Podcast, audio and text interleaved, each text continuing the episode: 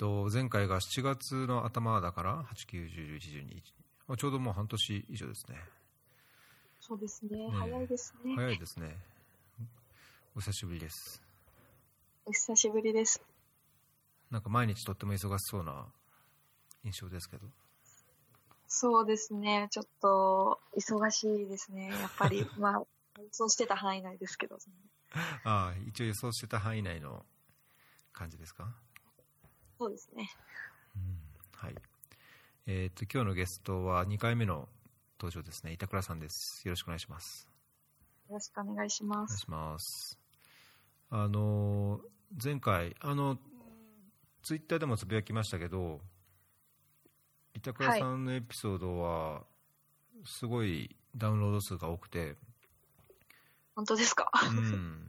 なんなんですかね、なんかフォロワーが多いのか、なんかそういう関わった方がいっぱいいて、聞いてくれてるのか。いやー、ちょっと嬉しいんですけど、なんか下手なこと喋れないですね、今日も。いやまあ、とは言っても、何百人とかですかね。まあ、あなんだなんだ、すみません、ちょっと調子乗りました。何千人とか何万人だとあれですけど。まあ、3回ぐらい講演会やる、はい、やったぐらいの感じですかね。あ、なるほど。わかりやすいですね。はい、大丈夫です。なので、あの、前回ギャップイヤーでヨルダンにいらっしゃってその後、まあ、旅行やなんですか活動っていうんですかねあれでアフリカの方に入っていくっていうところだったのでなんかその後の話から最近の近況のアップデートをいただければと思うんですが。なるほど。えー、っと、そうですね。前、確かヨルダンにいて、その後、すぐにケニアの方に行ったんですよね。確か。うんうんで、そのケニアでは、そうですね、基本的にはまずあの、青年海外協力隊に行ってる大学の先輩のところに会いに行ったり、うん、あとは、えっ、ー、と、私の、あの、知り合いの方で、角間難民キャンプの方で働いてる方がいらっしゃったので、そちらの方にお邪魔して、1週間ぐらい一人でキャンプの中をうろうろしたりしてました。はい。で、まあその後エジプトに行って、まあもうエジプトは純粋に最後の旅行で楽しんで、うん、で、そこからエジプト、私あの、イスラエルインアウトでチケット買ってたんですね。うん、だからエジプトのシナイ半島からこうターバの国境までこうバスで行って、はあ、で、イスラエル経由で帰ってきましたね。もうその時も結構大変でした。えー、それ問題なく入れるんですか？いや、問題しかなかったです。問題しかないですよ、本当に。ええー、だけど国境まではバスが出てて。はい、そうです。あ、あバスじゃなかったかな。その時私タクシーで行ったのかな。ああ、じゃあ、はい、公共の交通機関はない中で自分でどうにか行って。そうですね。おお。それ、普通じゃなく、どどうやって入れたんですか？もう 1, 1日に2日粘ってとか、いや、そこまでではないですけど、もうね、あの、私、パレスチナとか、その NGO の界隈の方々と、あの、仲良くさせていただいた中で、うん、もう、かなりいろんな国境を越えるための、うん、なんか、ハウトゥーみたいなのを教えていただいた、その決勝でもっても3時間半尋問されて、やっと通り抜けたみたいな感じでした。ああ。そっかそっか。あれ、じゃあ、えパレスチナでやってた、N、なんか NGO をやってたみたいなのが残ったんですか、はい、そういうわけでもなく？あ、えっと、やっぱりあの、もう3ヶ月、まるまるイスラエルに前の滞在期間ギリギリまでいたのが、うん、もう記録上わかるので、うん。でまあ、それが分かったら、向こうとしても、こいつちょっと怪しいなっていうことで、もう別室送りなんですね。別室送り、はい、別室3時間。その3時間ってなんか、ちゃんと質問されるんですか？それともただ嫌がらせなんですか？あ嫌がらせも多いですね。もうなんか、同じ質問を何回も何回もされたり、こう荷物をこうもう全部財布の中まで綺麗にこう出されて、ん。なんか5人がかりぐらいで。で、ちょっと私ももう事前にいろいろ聞いてたので、うん。アラビア語が書いてるあらゆるものを事前に処分したり、うん。もう YouTube も Facebook も Twitter も全部消して一回、うん。まあアカウント停止したり、で、まあ Gmail もだし、で、リリ全部消して、で、で、まあ向かったんですけど、ちょっと、あら、なんだろう、パレスチナの民族衣装みたいな、そういうお土産とかが、まあおみお土産というか、まあもう仕様なんですけど、うん入ってたんですね。そういうのとかも、これ何とか言って、これを持ったままそこに立ってなさい、みたいな。そういうなんか、こすい嫌がらせとかも、まああったんですけど、まあもう、4人ぐらい、もう、その質問してくる方がいらっしゃって、まあそのうちうん3人はひたすら、まあどこで何してたのか、毎日の工程をひたすら言え。どこに住んでたん誰と会ったんだここれまでのってこと？ああのパレスチナにいたいた時の？ん？パレスチナに、イスラエル、パレスチナにいた時の3ヶ月のあーあなるほどね姿を全部言え。覗いた場所も全部言え、みたいな。うん。まあなんかそういう類の質問だったんですけど、なんか4人のうち1人だけ、なぜかずっと、なんかこの男もボーイフレンドでしょ、みたいな。うん。なんか何人ボーイフレンドいるのみたいな。聞いてくる人がいて。なんか、後で聞いたところによると、ちょっとイスラエルで、まあ、ボーイフレンドを作って長く滞在する女性のこう旅行者もいるとへえ。いうことで、なんか4人のうち1人にはこうその線を疑われてたんですね。なるほど。だからもうひひたすら、この男はって言ったら、ああ、もうそ、そいつもボーイフレンドっつって。で、この男はみたいな。ああ、もうその人は1週間ぐらい付き合ったかな、みたいな。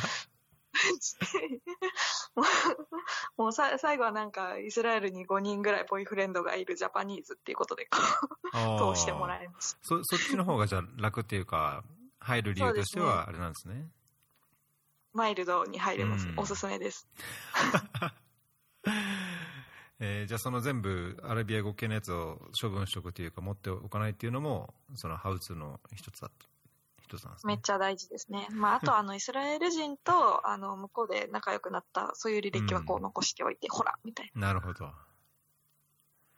だけどイスラエル発インイスラエルインアウトの飛行機があったあった予約があったらそれで入るんだって言うんじゃダメなんですか？理由なんない、な。あ、それももう言いました、言いました。うん、もう、はイスラエルに入ったその何時間後に飛行機出るからっていうのも言って見せてるんですけど、う、うんまあ、それでも大変でしたね。まあ、だからみたいなうんそれはすごいですねまあだけど催涙弾の話とか人んちの壁よじ登って逃げたとか、不法侵入したとかっていうそうそうそう。話は一切せずしないです、しないです。内緒です。内 緒です。これは内緒です。ねえ。そうかそうか、それはじゃあ最後の最後でだいぶまたイスラエル・パレスチナのこう洗礼を受けて帰ってきたんですね。いや、もう本当にそうです。もう、国境越え終わった時は、うん、なんかもう、12時半とかだったんですね、深夜の。うん、だからもうバスも交通機関も全部なくて、あら。いる。そう。テルアビブまで戻るための。だから、もう最後はヒッチハイクして帰ってきました。なんかどっかの中学生みたいな。えー、でそこら辺は国境のあたりは宿泊施設も全然なくて、もうしょうがなく。まあ、宿泊施設はあったんですけど、もう飛行機が宿泊してたら間に合わない飛行機だったので、おお、マジで。うわ、それ相当ギリギリ、ギリギリなチャレンジでしたね。そうですね。なんかあんまり時間に余裕があっても、こう、怪しいからもう時間ないから通してみたいな感じで行こうと思ったんですね。おお。じゃあ無事ヒッチハイクを経てはい、帰ってきました帰ってきた。おお。それはそれは、ですね。そそれがもう8月ぐらいですか？それが8月中旬ですね。うんいやー、そんな期待してなかったですね。そこまで、まさかまたイスラエルに行ってるとは知りませんでしたけど。あ通っただけですけどね、私からしたら。ちょっと通りかかったので、飛行機乗り行ったっていうだけですけどね。そうそうそうそう、すごい警戒されましたけど。えーでその後ギャップイヤーをもう8月いっぱいで置いて9月から働き始めたんでしたっけはいそうなんです、うん。やっと。でそれからもう忙しい毎日と。そうですね。うん。なんかツイッターもやってる暇ないみたいな印象ありますけど。そうですか。そんなことないですか？いやなんかちょっとそうですね。ツイートすることがないっていうのも一つありますね。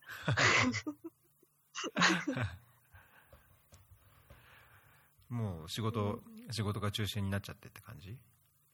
そうですね。まあ、なんだろう、仕事関連でのツイートも、と会社に属してしまったので、ちょっと今までぐらいこう自由にできない感じもちょっとありますね。うん、うんなるほどねまあねいろんなコンプライアンスとかそういうのもありますからねそうですね。うんだけどどうですか？コンサルに入ってあの前回のエピソードの時にははい。あのーそのゆ行き着く先というか、まあ、その平和構築とかっていううんようなことで、まあ、国際協力にまた携わっていきたいと、でまあ、その世界の困っている人のそのいろんな仕組みをよりよく変えていきたいっていうことをおっしゃってまして。で、まあ、とりあえずその45年だか何年かはコンサルタントでいろいろ経験と、まあ、実績といろんなスキルをうん。積み上げていきたいと。いう話をしてましたけど、まあ、半年弱ぐらいコンサルでこう多忙に揉まれてどうですか、うんうんなんか得られたこととか得られそうなこととか見えてきました、そうですね。なんか、入る前に、この会社に入って得られるスキルは、自分が国際協力の仕事をやる上でも絶対に役に立つっていうふうな、うんうんそういう、だったんですけど、まあ、それはなんか結構当たってたかなというふうにお思います。基本的には。おはいそれは良かったですねどんな？よかった。どうんあいやいやだけど予定通りというか実際やってみたらなんか違ったとかっていうのは少なからずあるじゃないですかうん、そうですね。どうだろう。ほぼ、ほぼほぼ良かったかなというふうに思いますね。うんうんままず、なんだろう。えー、問題解決能力って言ったらまあばっくりしてるんですけれども、まあ、例えば、そうですね、問題を、まず何が問題かっていうのを定義して、うん。この問題を分析して、こう何がボトルネックのイシューかっていうのを考えてる人を考える。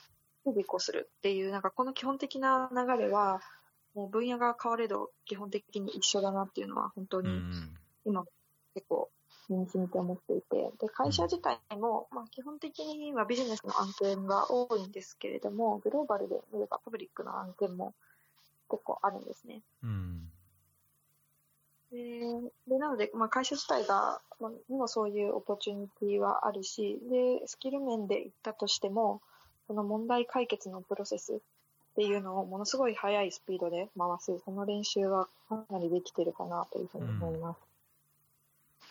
っていうのが一つと、あと、私、NGO で、あの働き始める前にお手伝いさせてもらってたんですけれども、すはいはいごい簡単な。まあそういうお手伝いさせてもらう中で、やっぱり NGO はこういう方向に、そのローカルの組織であったり、そこのリーダーであったりを変えていきたいとか、まあそういうことを思ったりするわけなんですけれども、うんなんかそれで人が何らかの変化に対して、こう、頭ではいいなと思ってても、実際動けない理由って、その全然国が違っても、セクターが違っても、得てして似ているなというふうに感じていて、うん。で、私自身がパレスチナであったり、また、あの、ケニアの NPO とかで、えーっと、活動させてもらってる時でも、やはり、今、で、その時に感じてた問題っていうのが、今、あの、ビジネスセクターでのプロジェクトに入って、うん。大企業のクライアントの皆さんとこう関わらせてもらってる時に、そそういうもう本当に似たような問題が転がってるなで、それに対して人を動かすために、こう、どういうアプローチをしなきゃいけないかっていうのをものすごい考えるんですね、今のプロジェクトでも。要するに、こういう方向に変えていくべきっていうコンテンツの話。と、それを実際に実行するために、どういうふうに組織の中で動いたら、この人たちはその方向に動くんだろうか。っていう、まあ、全く別の話があると思うんですけど、うん。まあた特に後者に関しては、かなり動かし方であったり、動かすために考えるべきことであったりっていうのは重複してくるところが多いなっていうふうに感じてます。なるほど。それは何ですか？そういう根回しとかあるいはその意うん。思決定をする人のへのどういうふうに話を持っていくかとかそういうようなことってことですか？そうですね。根回しであったり、関わり方であったり、組織の力学を見て、どこからどううん働きかけるべきか、常日頃どういう人間関係を築こうとすべきか、うんそういうことですかね。なるほどうん、そうですね。なんか想像以上に、まあ、せ戦略コンサルって言われる会社なんで、なんか、なんだろう、紙書いて渡すっていうプロジェクトがまあ伝統的だったんですけど、まあ、想像以上にやってるまあ全社改革系のプロジェクトって、その、さっき言った2つのステップのうち、後者、実際にどう動かすかみたいなところもを考えるのにも結構、普段働いてる時間のうちリソース割いてるので、うん。その辺は勉強になってるなという感じがしますね。うーん。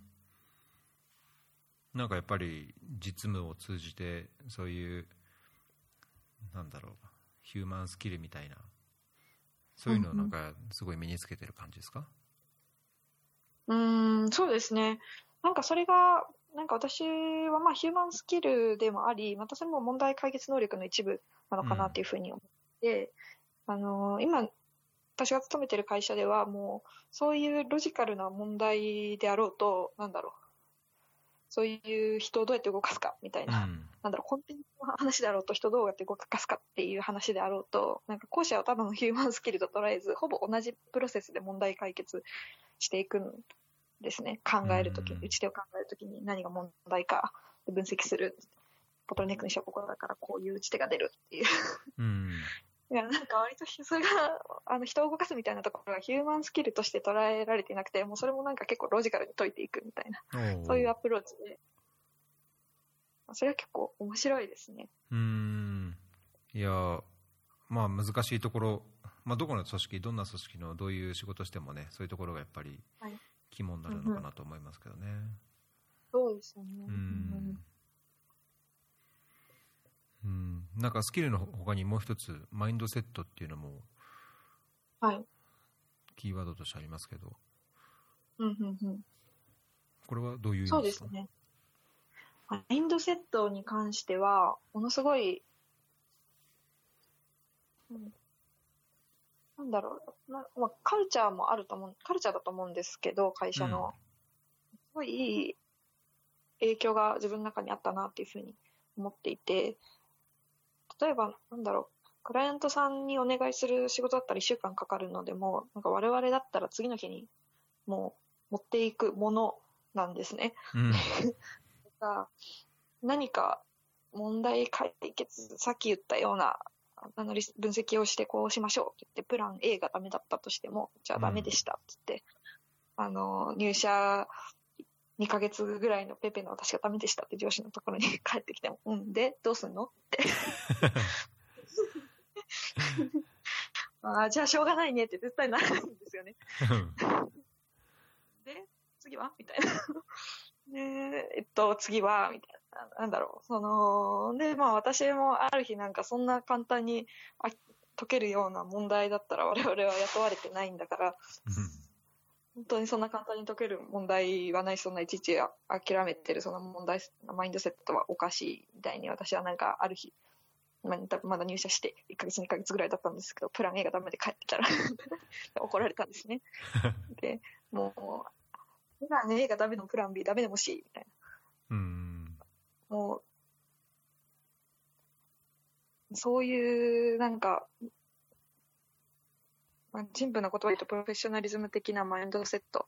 うんっていうのは、結構自分の中でもいい影響があったかなというふうに思います。なるほど。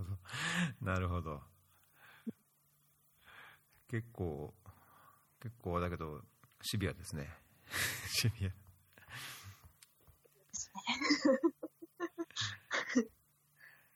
えー、いや僕は結構なんだろうな。あんまり怒られたことがないのか。いや喧嘩することはあってもなんかうん、はい。あんまりこうガツンと言われて旬っていうのがあるようなないようななんで結構言われると辛そう辛そうな気が。いや言われても言われてもなんか自分がこうだって思ってればあのついついこうカッとなっていっちゃう方なんで。うん。うん。なんか言われてこうグーの音も出ないみたいのっていうのがあんまあんまないのかな。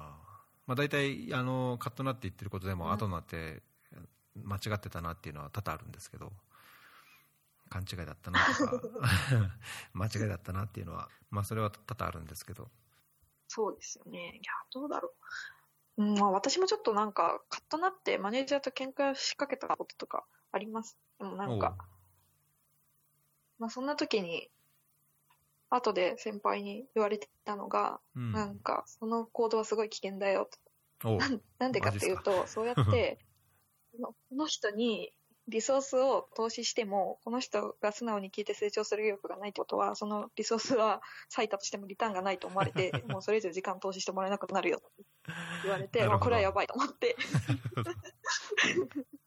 半分こう、唇を尖らせながら、すいませんでしたってこう、言いに来ました。なんか、いや、すいませんとかそういうのいらないから。じゃあ次のことやってみたいなそうそうそうそういう感じでした。それは僕もドキって感じですね。気をつけます。いや、もう、ね、気をつけます。いや、ちょっと、私もドキッとしましたね、その時。うーん。今のそのん今東日本日本ですよね？東京？今、東京です。東京。でなんかゆくゆくはなんかそれはどっかに転勤したり海外に行ったりとかもあり得るんですか？仕事のあれがそうですね。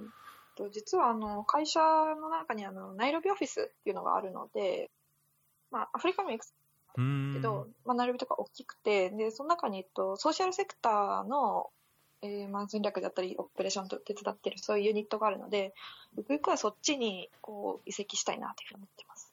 なるほどねいやなんか今ツイートを見てたんですけどはい。あんま触れないでおきますかね 何のツイートかちょっとわかんないんですけど洗濯がいいよねとかあ、洗濯？洗濯のツイートですね。いや、そうなんですね。なんかちょっと家事嫌いだったんですけど、家事好きになってきたっていう話ですね。うん、ちょっと、やっぱりもう家事うんがやってたら進むじゃないですか、絶対。でもこれ社会人の皆さんが聞いたら確かにね当たり前だややった分だけねそうそうそう。なんか、やった分だけ進めると思ったら、なんか、いきなり、いや、でもこの定義が間違ってたかも、みたいな。なんか前提から覆されて、こう、やったことがなしになるみたいな。いや、洗濯ってそもそもなんか、洗うの間違ってるかも、みたいな、そういう話にならないじゃないですか。家事っていいなと思って。確かにうんあーじゃあ週末にそうあの洗濯をしながらそういうなんかこう新しい価値観もそうですね。着々と進んでいく喜びを味わいながら家事してます。うーん、まあ、確かにね仕事だとそうですよねあんまりこうそういういろんなヒューマンスキルや、なんか理屈をうまくねパワーバランスも考えてやったところで、なんか予期せぬことでこう覆されたり話が通じなかったりっていうのはね、あまあよくありますすもんねね。うーんなるほどね。いやなんかそれ僕も似たようなこと言われて、い。あのー確か料理料理も料理って、まあ、要は化学変化ををしてるだけじゃないですか、まあ、炒め火を通して炒めてどのタイミングでこの味付けしてとか。変更してるだけ。ん？まあなんかそれをね僕はそれができないので難しいと思うんですけどまあなんかパートナーとかに言わせるとそういうのはちゃんと手順を分かってれば、うん。まあ、感覚でできるもんみたいなこと言うんですけど、うん。まあ、僕にとってはそれができないっていうその感覚がないっていうのは、まあ、要要はその仕事ができないってスキルがないっていうことことなのかなと。ああね、料理難しいですよね。私ももう東京に来てからまだ多分2回ぐらいしかキッチン立ってないと思います。おおもうずっとじゃあ外外食で、まあ、夜も遅いから、ねまあ、食べて帰ってきちゃうみたいなずっと外食ですね。まあ、そんなにだけど嫌じゃなけれうばね、ん。い嫌じゃないんですけども、ちょっとなんか栄養とか気になるんで、なんかチョコラ BB とかめっちゃ飲んでます。おおおチョコラ BB って何でしたっけ？何何？ビああ、タミンそう B ですね。とかそうなんか、ビタミンとかタウリンとかいろいろ入ってるやつなんですけど、こういうのに頼ったこう 生活をしてます。ちょっとおすすめのがあったら教えてほしいですね。サプリメントえー いやそうですね僕知らないんでなんかリスナーの人からうんそうですね。僕も昔中中高生ぐらいの時にさ部活で疲れた時にはリゲインとかの飲んでましたけどそういう類じゃ多分違うんですよね。ンですか？なんかこう栄栄養剤とかっていうことでしょ？リゲインとか多分全然違いますよ。あのなんだっけ。あのなんかこうエナジーが出るみたいな。エネルギーが出るみたいな。えリゲインない？今もうリゲインってないのかな？なんだっけ？あのことですよね。タモリが宣伝してたやつとかあリリポビタン D? リポビタン D って何でもないんじゃないですか？すいません。あんのかな？わかんない。あの、あれですよ、なんか、あの、なんだっけ、いろんなグレードがあるやつ。うーんと、ちょっと出てこないな。昔はタモリが宣伝したんですけど、あの、なんだっけ、えー、漢字の、漢字の、まあちょっと後で、グーグル、話しながらグーグルではい、ありがとうございます。うん。じゃあ、おすすめの 栄養剤をはい募集中,、募集中です。あ、ユンケル、ユンケル。あ、ユンケル。ユンケル肯定液な、なんかグレード高いやつはいいらしいですよ。あ、本当ですか？いや、わかんない。ああの本当に買いますよ。もう、何十年前に聞いたような話ですけど。あ、そうなんですね。もうちょっとアップデートされた話が欲しいです。そうそうですね最近のじゃあ最近のおすすめ知らないからユンケル肯定液うーん7種類結構ねグレード高いやつは効く効きますよっていうのなんか聞いたんですけどね。え。ー、また今度コンビニにあったら買ってみます。うん。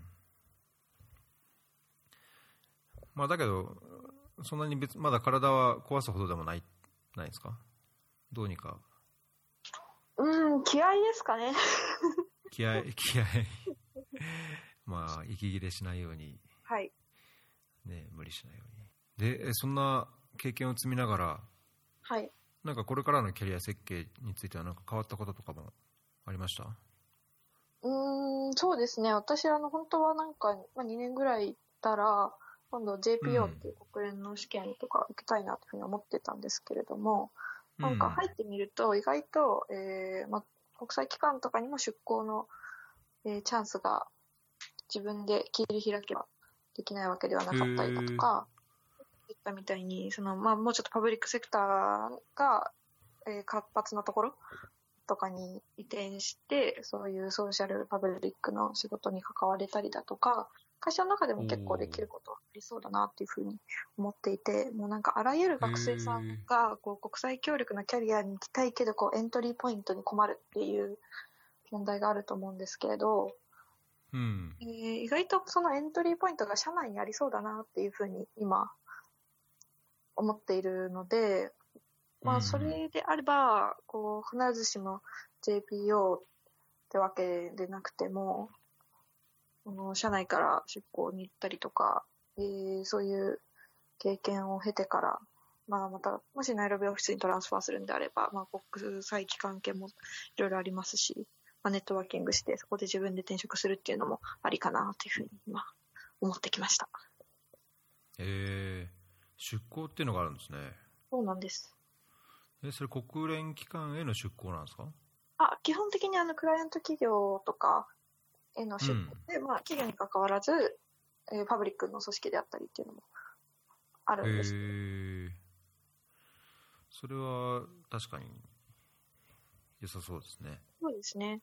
あでも、なんだろう、毎年、こう固定で募集されてるポジションと、まあ、そうじゃなくて自分でネットワーキングして切り開いて、うん、ポジションがあって、まあ、国際機関は必ず出向先じゃないので、後者に当たるんですけれども、まあ、そういう動きもしていきながら、ちょっと、キャリア設計していけたら割と有利に進められるんじゃないかなっていうふうに今、企んでます。企んでるんですね。はい。まあ、それで2002、3年行って、またさらなる経験積んで、まあ、一度帰ってきて、まあね、また実際こっちに行きたいってことがあれば、また行けばいいですね。そうですね。うん。それはじゃあ、結構楽しみですね。うん、楽しみです。まあもう、ただとりあえず、そうですね、今は目の前のこと一個一個やって、うん、基本的なコンサルタントとしてのスキルを身につけなきゃっていう感じですかね。おおそれってなんか、あとどれぐらいやればとか、まあ、時間的なのか、うん、案件数なのかあれですけど、うん、どれぐらいやればなんかある程度のこう、自分の目指すスキルが身につく、経験が身につくとかっていう感覚はあります？自分としては、まあ、もともと入社した時は一回、そうですね、遠回りに聞いてどれくらいで、仕事が、まあ、そもそもいけるのかって話してたんですけど、まあ、丸2年ぐらい働いたら、まあ、一通りスキル身につくんじゃないかなというふうに一つ思って。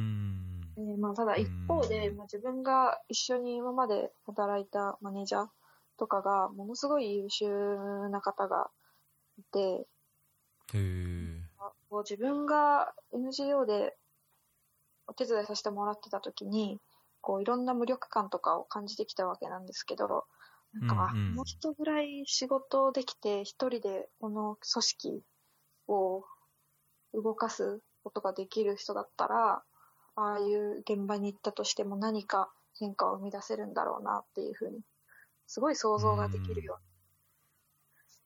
人がいらっしゃったので、まあ、なんかそう思うと、やっぱりまあマネージャー職ぐらいまで経験してから出ていく方がいいんじゃないかとか、まあそういうことも日々考えてます。へえ、すごい、そう、そういう、なんだろうな、組織というか会社だと、優秀な人は本当優秀なんでしょうね。そうですね。うん。僕全然世間知らずなんで、私もですけど。わかんないですけど。私が、私の方がですけど。いや。いや、いや僕も実際世間知らずなんで。本当ですか？いやいやいやいやいや。まあ、だっていうのも言っても僕ちゃんと就職したことないですし、まあ、適当に、適当にフラフラしてるだけなんで。ちゃんと就職したことないっていうことは絶対ないでしょ。あいやいや、だけど、あれですよ、その、要は、正規か非正規かって言ったらずっと非正規みたいな23年の仕事を契約仕事をやっていただけで、まあなんだろうなそういう育成っていうかなんていうんですかねその組織の中であのこう成長してきたかっていうと自分の好きなことを好き勝手やってきただけなのでうんまあなんか胃の胃の中の蛙的なところはあるんじゃないかと思いますけど。いや、それで成り立つっていうのは十分スキルがある方ができることなのかなって思いますけどね。うん、な何スキル？そう、自分の好きなことをやって、それで、あの、うん、生きていける人って十分そのスキルがある方なんだなっていうふうに思いますけどね。まあ言い方によってはそうかもしれないですけどね。うん、んどうなんかな。うん、ちょっと自分でもわかんないですね。まあなんか半分、なんかコンプレックスってほどじゃないけど、コンプレックスに似たようなとこも、本当ですか？持ってるのかと思いますけど、うん。まあね、まあ、何でもかんでも全てを経験して身につけられるわけじゃないとは思うので、まあ、自分の選んだ道が間違いだとは思わないですけど、うんうん。まあ、だけど、うんまあ、そういう知らない世界は実際にあるだろうし、まあ、だからこそ身につけられてないものもあるのかなとは思いますけどね。うん。いやまあねそんなね。知らない世界なんてもう誰にでもありますようんまあね、まあ、それはそれが普通なんでしょうけど、全部なんうんまあ、だけど日本のこう日本日本を考えたときに日本のマジョリティの社会を多分僕はその会社にも入ってないし、ああなんだろうなこう正社員っていうか正職員とかうんっていうのこともやったことないし、うんうん。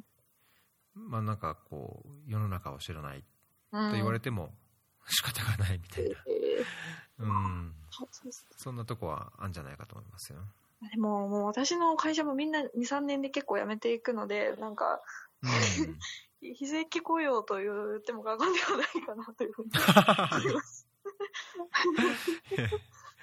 いやいや、だけどそれはいいことだ、流動性があってね、その経験と考えで2、3年でホイホイやめていくっていうのは 悪くないと思うんですけどね。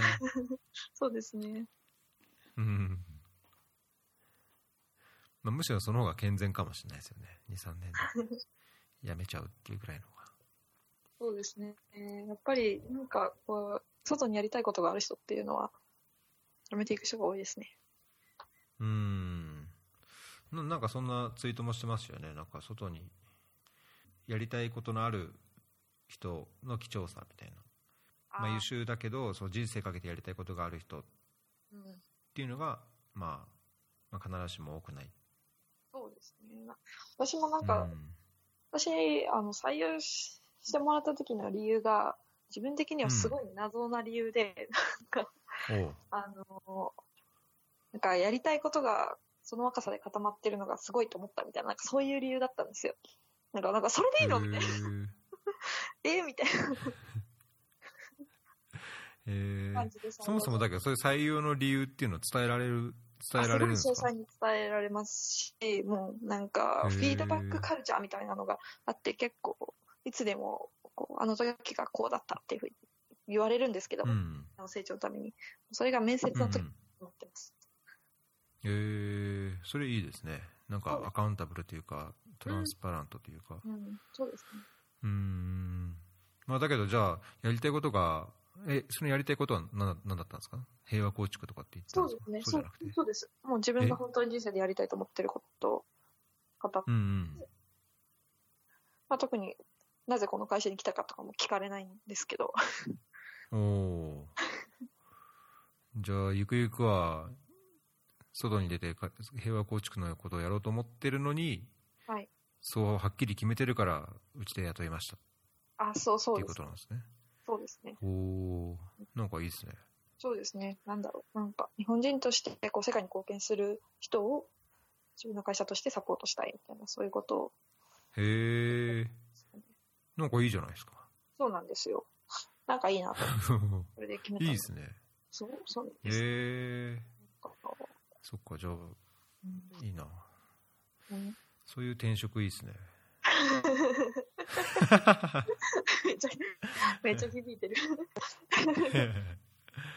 えーえだだけどそういう人ばかりではない、まあ、そういうなんかこううん人生かけてでやりたいものを持ってる人ばかりではないっていうのはなんか仕事してて思う時あるんですか？ありますね。やっぱりなんか自分学生時代とか、ギャップイヤー時代でも、それこそ私のうん行ったあのタイムラインに生息してる人々もこうみんな割とこうやりたいことが明確に決まってる人が多いので、うんがそこで評価されて採用されることもびっくりでしたし、ねまあでも入ってみてなんか、まあみんな、みんながみんなそうじゃないんだなっていうのも結構最初は。うんまあ皆さんも奥に秘めて私になんかに言わないだけっていう可能性も大いにあると思うんですけど。まあまあねうんそれぞれこうねうちに秘めたものっていうのはあるかもしれないですそうですねけどね。まあそんな可能性も大いにあるうんもうんってなった時に、まあでもやっぱり日々働いてて、こう、まあ辛いこと多いんで、なんだろう、そういうパッションがないと、まあやっていけないというか、長く続かない。同じ熱意で続いていかないんだろうなというふうに思います。私ももうなんか、働いて6ヶ月とかになってくると、なんか自分が学生時代はもっと自分のやりたいこととか、自分が将来こうしたいだとか、あとまあ世界で起きてることとかをずっと考えてたのに、まあそういう心の余裕もなくなっていくと、なんかそういう自分の中で一番中心にあった世界から遠のいていく感じがしていて、で、まあそういう時ってやっぱりなんだろう、自分のエネルギーの源？から離れていくのが、本当にたまに、こう、怖いですね。ハッとさせられます。たまにこうやって、まあ、いろんな方とお話ししたりして、そういうエネルギーを取り戻していかないと、なんか自分の情熱が枯れてしまいそうで怖いですね、最近は。うん。いや、僕、今でもありますよ、そういうの。なんか。本当ですか？うん。いや、ちょっと、まあちょっとニュアンスというか、その、意味するところが誤解してたり、こうずれてたらあれですけど、まあなんかやっぱその、自分の持ってる、こう、まあ、国際協力というか、なんていうのかな、目指したい、行き着きたい、達成したい社会とか、まあ事業でもそうですけど、はい。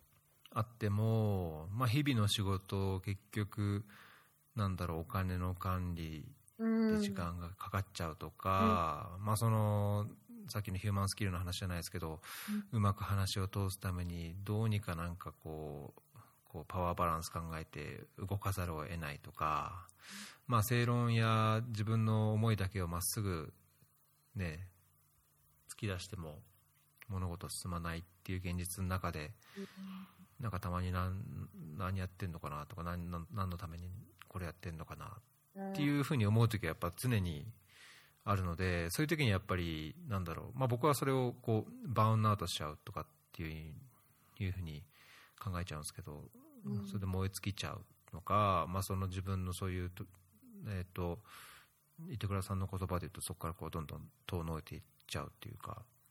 なんか生きるために仕事のためにやってるだけになっちゃったらなんかどどんな意味があるのかなと日々。うん。疑問に思いつつ自分自身もなんかそう単なる仕事として生きる糧としてじゃないところにこう価値を持たなきゃなっていうのを、うん、思ってますけどね。なんかずっと思ってるからなんかこれでいいのかどうかって難しいとこですね。うん。まあ、結構ずっと思ってらっしゃるんですか？ずっと、いや、うん。まあ、だ、だから僕多分ね、2、3年のペースで、どんどん変わるのが、うん、いいんですよね。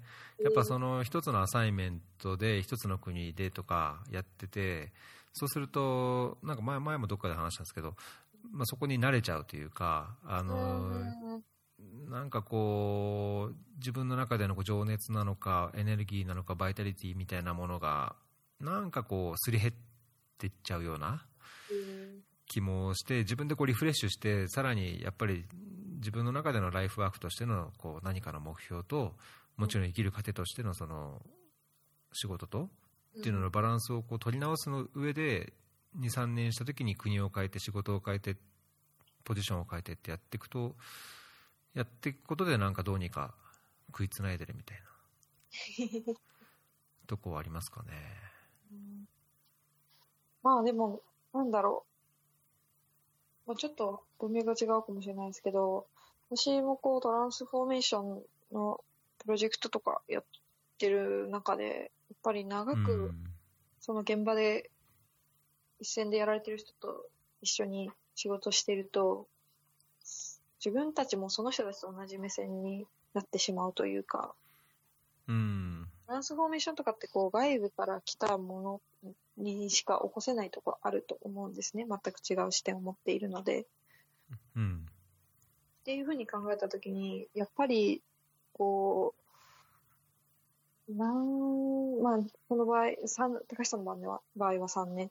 で、我々の場合はなんか3、4ヶ月とかでプロジェクト変わっていくんですけど、それぐらいのスパンで変わっていかないと、やっぱりずっと外部から来た人であり続けられないのかなっていう変革を違う視点を持って続けられないのかなっていう、なんかこう現場病って呼んでますけど、そういうのにかかっちゃう気がしますね。え、それ結構その現場病みたいのってなんか共通の言葉なんですか？そのそうですね。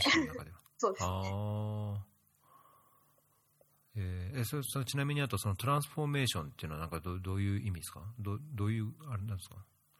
なんかあんま馴染みのない。あ、そうです。今なんか全社改革系の、まあ、プロジェクトとかやってると、もう本当に、あのー、会社のトップがパターン振って、やるぞって 言って、もう本当に、あらゆる部署ですよね。医療であったり、あり、まあまあ、はいはいはいはい、全部に、こう、まあ、人が入って、まあ、改革していくような、そういうプロジェクトをやってるあ、そういうのをトランスフォーメーションっていうんですね。あそうですね。まあ、変革ですけど。変革、改革みたいな。うん。なるほど、なるほど。なんか3ヶ月とかすごいですね。なんか、それが忙しい、それで忙しそうな気がしちゃいますね。うん、確かに。実際どういう仕事をしてるかわかんないので、あれなんですけど。キャッチアップするのは結構最初は大変ですね。うん、ね新しいことやりだせば、うん、それだけでやっぱり時間もいろいろ取られますしね。そうですね。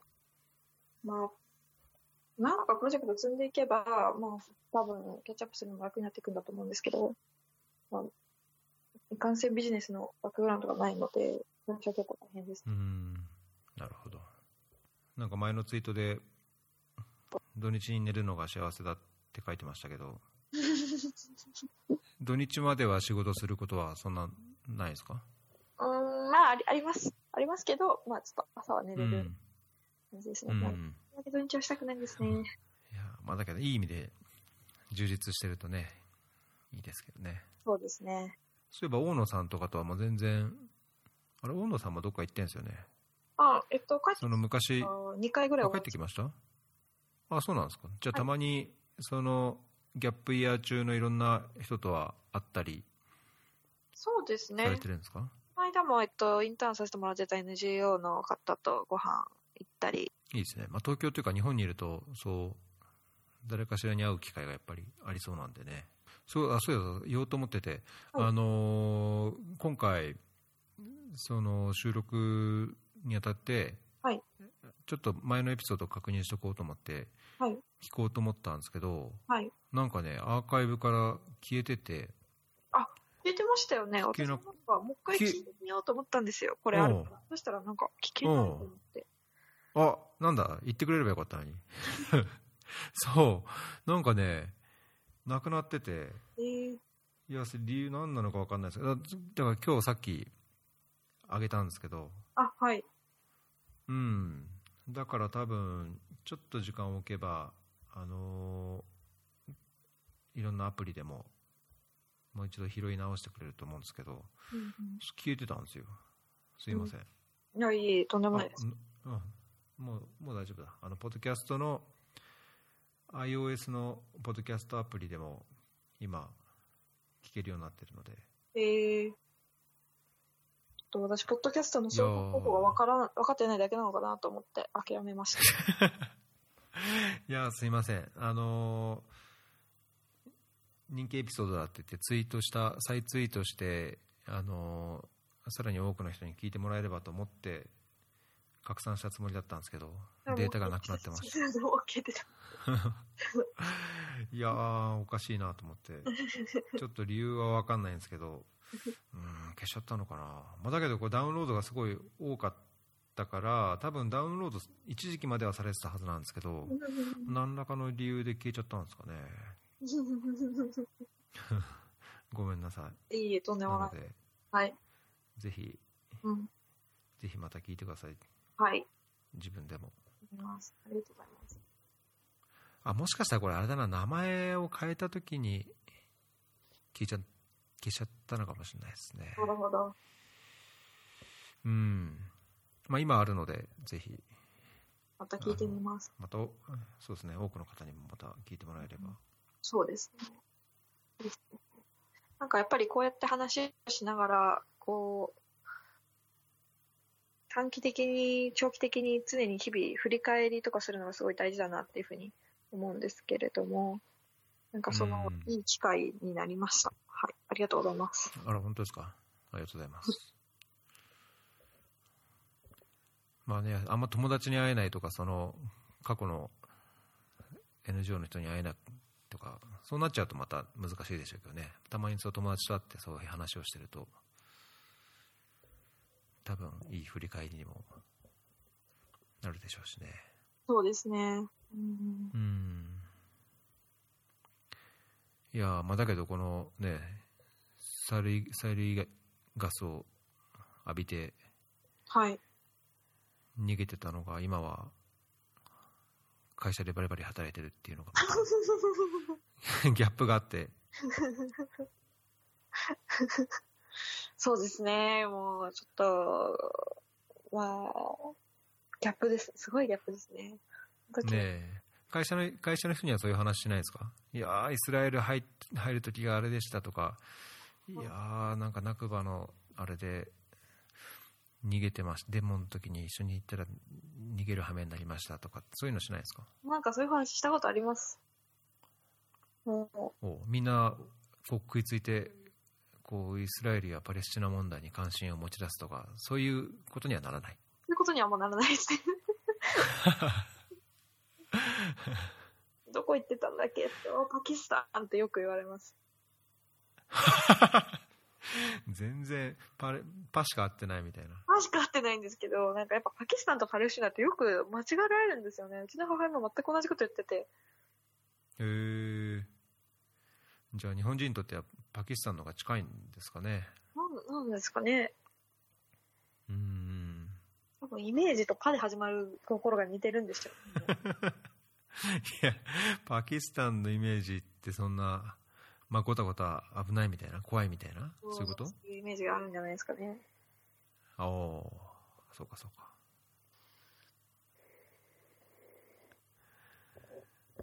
はい。まあじゃあそんなとこですかね。今日これからまた仕事行くんですか？今日は、えっと、オフィスで英語のレッスンがあります。お恥ずかしながあいいですねら。はいえそれはなんかその会社ではい受。けさせてくれるレッスンですか、あ、そうです、そうです。おいいじゃないですかもう辛いことに2年も留学行ってたのに、なんか、次のプロモーションまでに点数上げないと、あダメみたいな。えー、えなんかその社内テストみたいなのがあるんですか？ありますね。うーん。いいですね。だけどそういうなんか多少こう尻叩かれてでも語学は多分ねやった方がいいでしょうから。方がいいですよね。いや、もう本当に、うん。毎週土日、オフィスに通ってます。あじゃあ土日はそういう英語語学をやるんですか、語学をやったり、そうですね。ああとは、あまあ、あとは本当に友達と遊んだりとか、まあ、めちゃくちゃ寝たりとか、うんまあ、あとはずっ で、で、結構ですね、2週間に1回ぐらいはなんかビジネスを学ぶ感じの塾とかにも行ってます。うーんオンラインで。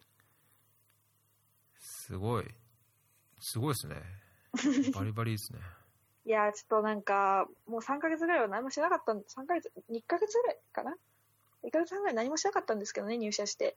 でもなんか学生最初の頃。自分のバイタリティを思い出して、このままでは腐ってしまうと思って、あらあらゆるものにもう先に塾なりなんなりお金を払ってもう申し込んで、無理やり自分を生かせてなるほど。もうやらざるを得ないように追い込んで。そうそうそう。う。ーん。いやいいですね。いやなんかそういう話聞くとやっぱり僕も刺激になりますね。う んいややっぱり大体楽すんのって楽楽じゃないですか、まあ、楽すんのって楽っていうか、まあ、あぐらかくの楽というか、いや、そうですね。まあ、。なんか奮い立たせてこうなんかやっていかないといけないなとたまに思思っちゃうんですよね、まあ、あんまやらないですけど。まあなんか、えー、刺激をいただきました。はいい。とんでもないですよかったですじゃああれですねこれからもバリバリとやってまあ2年 ,1 2年ぐらいいらっしゃるんだったらまあもし帰って時間があればまたお話をお伺いできれば来られるんですよね。ん？なんか音が悪くて聞こえなかったです。ん？帰ってこられるんですよね。あ、な、んちょっと、なんか音が悪いな。聞こえないですよね。あ、8月、うん。8月にそうですね、休みの一応予定は出したので、あの問題なければ帰りたいなと思ってるんですけどね、まあ、ちょうどその頃仕事があるのはあるので、あ、そうなんですね。うん、休めんのかなっていう。うん、もしまた休休まないとだけど、うん。休まないとね、人間死んじゃうんで。そうそうそうそうそう。いや、本当休まないとダメですね。ねうん。はい。よかった、また。じゃあまた、はい。あれですね。ええじゃあ無理のないように。はい。ありがとうございます。頑張ってください。はい。じゃあ今日のゲストは板倉さんでした。前回は対面だったけど、あの、あれですね、スカイプできるようになったんで、また機会があれば。どうぞ、こちらもよろしくお願いします。はい。お願いします。ではでは、じゃあ、良い週末を。はい。ありがとうございました。はい。ありがとうございました。失礼します。失礼します。